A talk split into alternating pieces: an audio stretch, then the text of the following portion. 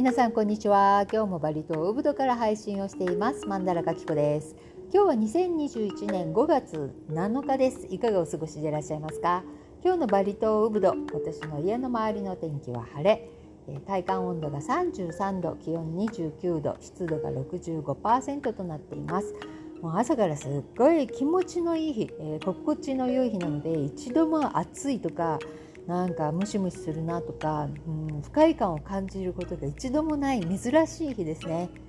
えー、今日はですねツイッターなどで、ね、結構皆さんが取り上げているこの問題、えー、バリの、ね、州知事の方がちょっと、えー、インドネシアの中央政府の方からねお小言を言われているという記事。うん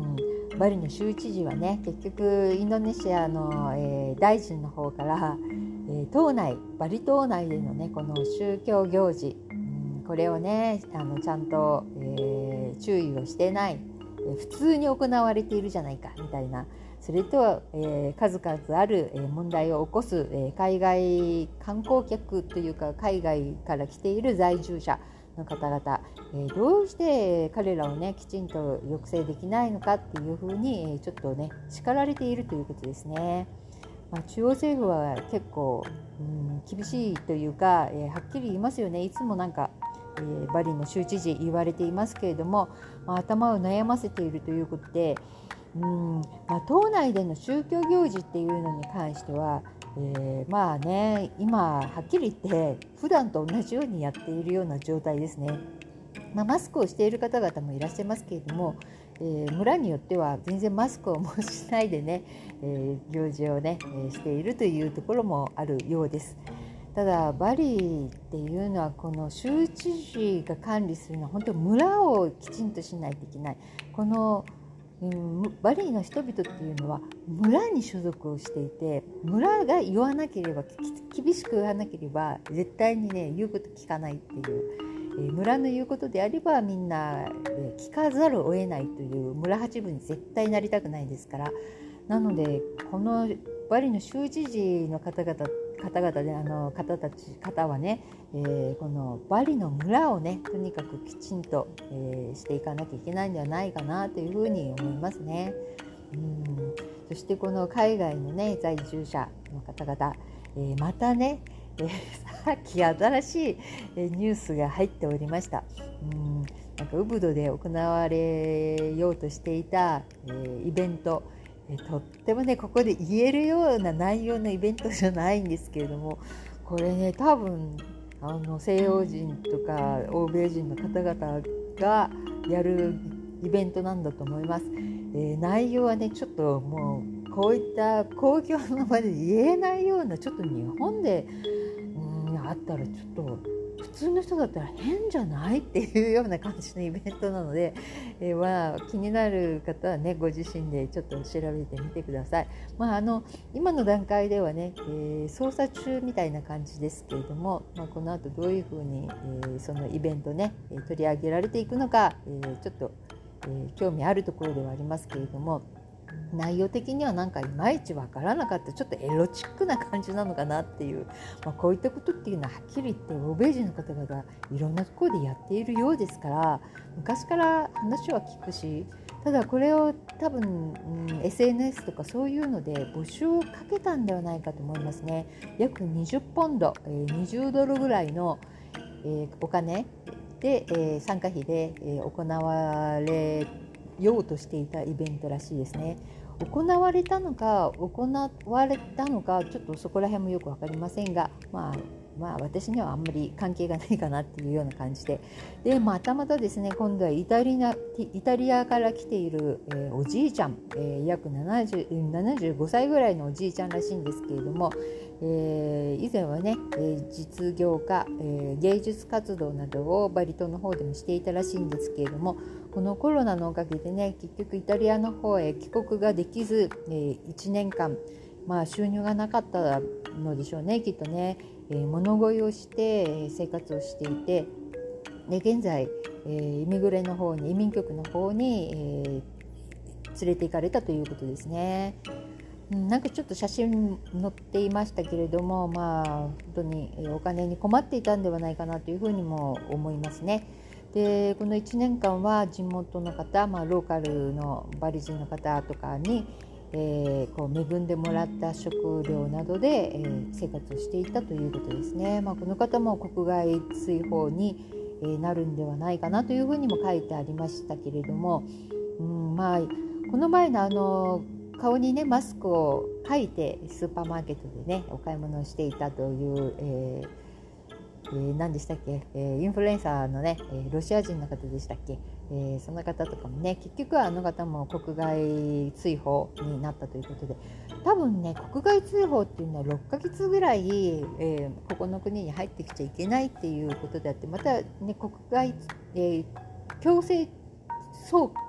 強制送還っていうのとはまた、え違うのでねえー、まああの逮捕というんではなくて国外を僕たちのこのルールに、え、反しているんであれば、まあね、国から今追放しますよというような、え、対応なんだと思いますのでね、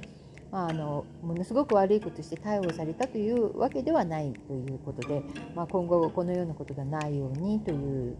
感じですよね。そしてですねもう一つ、えー、最後に、えー、タバコの、ね、価格が毎年20%ずつあ20%ずつ、えー、上昇しているという記事を見つけましたね。これすごいんですね私当時来た時ですか？22年ぐらい前ですか？その頃というのはタバコを1箱、えー、サンポルナを、えー、吸っていたんですけれどもタバコ1箱が3000ルピアだったんですね。まあ、今とレートが違うのにちょっと、えー、言いにくいですけれどもえー、現在はねだいたいタバコの値段っていうのは、えー、2万5,000ルピア、まあ、今のレートでいうと230円ぐらいから、えー、だいたい3万5,000ルピア、まあ、330円ぐらい、えー、そのぐらいのものが多いらしいんですね。私はもうすでにね、うん、いつだろうなもう40ぐらいの時にはもう吸っていなかったので、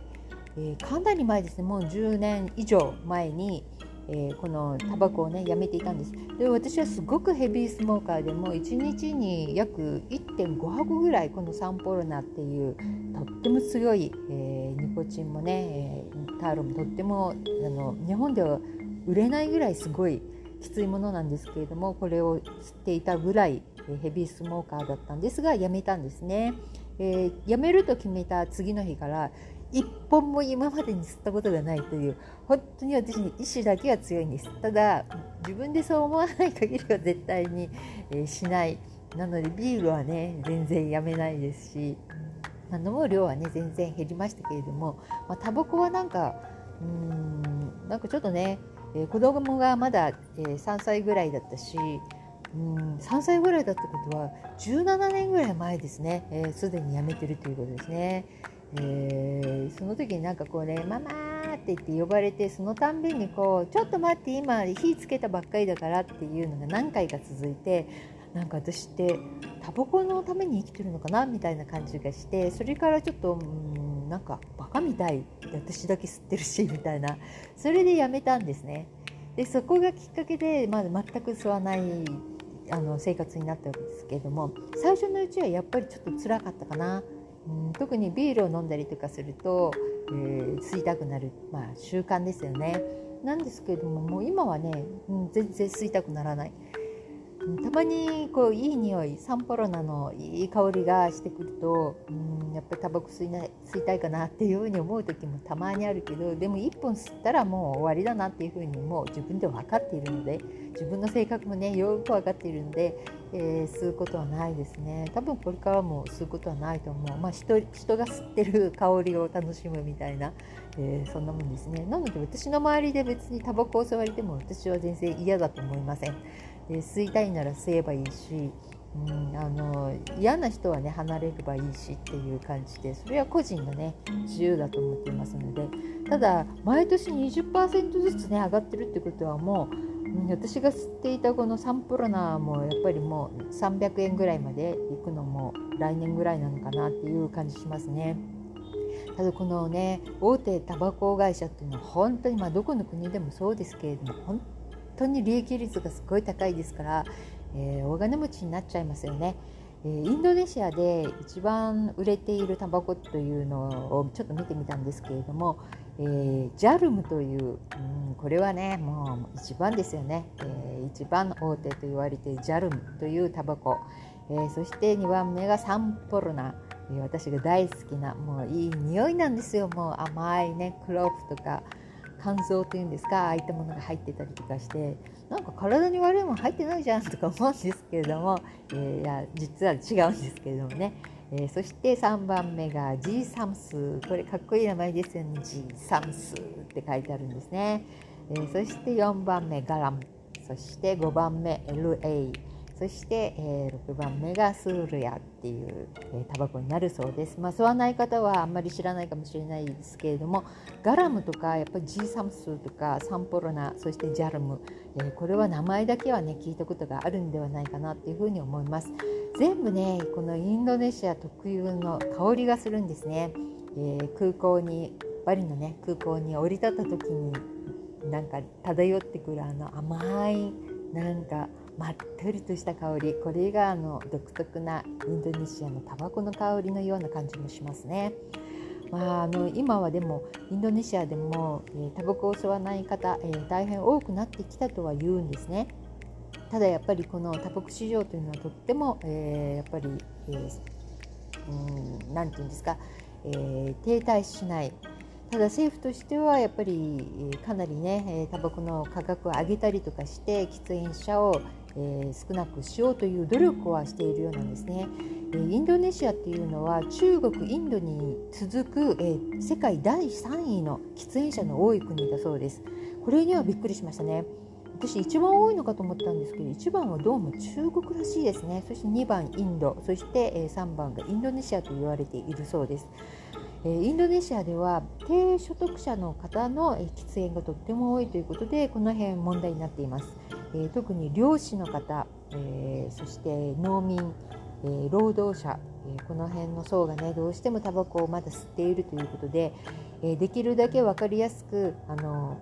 ボックスにねタバコの箱に、えー、この上の方にねものすごく大きく肺が真っ黒になっていたりとか歯の裏が真っ暗になってたりとか、えー、もうタバコを吸い続けるとこういう状態に体の中になっていますよという、えー、写真をねもう生々しいもうものすごい、うん、うーってなるような写真をわざと貼り付けて売るようになったんですね。でこれが嫌でやめていく方、え、買わなくなる方ももちろんいらっしゃるんですよ。で海外とかやっぱこれ持ってったらみんなちょっと気持ち悪いっていうぐらいグロテスクな写真なんですね。でなんですが、まあ、この低所得者の方々っていうのはね結構箱買いをしない人たちが多いんですということなんです。えー、これがねとても難しいですよね。でこうそのボックスにその病気になってこうなりますよというグロテスクな写真を貼り付けてそして18歳以下の、え、販売はねしてはいけませんよというのも一応決まっているそうなんです。なんですがこの方たちっていうのは、え、小売店の方、え、小さい村にあるような小さいところとかで、え、買ってしまうので結局はね箱買いではなくて1本ずつとかえそういった感じで買う方が多いそうなんですね。私もこれは最初ねここに来てまだタバコ吸ってる時びっくりしました、えタバコ買いに行ったらね、そのサンポロナはないよって言われて、うん、でも5本は5本だったらあるよって言われたんですね。5本と思って「うん?」って言って見たらこうやってあのボックスから、えー、5本だったらまだあるよって言って「え1本ずつ買えるの?」ってその時に初めて知ったんです。その当時1本 ,1 本が500ルピア。えー、まあ、レートが全然今と違うからいくらっていうふうには言えませんけれども、まあ、500ルピアで、え売っていたんですね。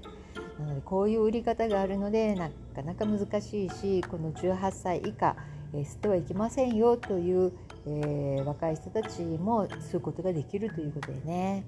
実際ね私、えー、家のねあのこの前の方に子供たちがいるんですけれども子供まだね小学校5年生なんですね。なんですけれども、えー、吸ってました。うちの前のところの陰でね誰もバンガローなので今誰もいないので吸ってる友達と一緒に吸ってるのを見てしまいました、えー、最初に見つけたのはうちの主人なんですけれども、えー、それを見てちょっとねあんなにいい子でもこんなちっちゃい時からやっぱりねタバコ吸うんだっていうふうに、うん、思ったし、他の友達っていうのが小学校ね3年生ぐらいの子たちなんですね。なんでちょっと注意しようかなと思ったんです。窓上の窓から下を見た時にいたので。あんだけどなと思って主人に後であのお母さんイブの方にちょっと言っといた方がいいかなって言ってうんって2人で考えたんですけどでもきっと知ってるだろうねっていう話になったんですね。バリ人の家っていうのは村の中だったら小学校45年ぐらいからねバイクで2人乗りこの友達と一緒にバイクでブンブン走ってたりとかするんです。しかもノーヘルで。それが普通なんですね。でタバコっていうのも普通で結構あの親とかもダメだぞいっぱい吸いすぎちゃうみたいな感じで通り過ぎていったりとかする人も多いんですね。なのでなんかね言ってその子もなんかね嫌な気持ちになって嫌だなっていうそれでお母さんと私の関係が嫌になるのもあの変になるのも嫌だからなと思って、まあ、もう一回ねあったらちょっと言おうかなとは思うんですけれどもタバコ吸ってるよねみたいな感じで言おうかなとは思いますが、えー、今回だけはね、えー、ちょっと我慢しておこうと思って、えー、様子を見ています。というわけでねインドネシア、えいろんな人がいますので、まあ、これがね絶対的にいけないという私たちの常識でね判断することができませんけれどもまあ いろんなことがあるなというわけで、えー、今日もいろいろとお話ししてみました。というわけで、えー、この辺で終わりにしたいと思います。またお会いしましょう。それではさようなら。またね。バイバイ。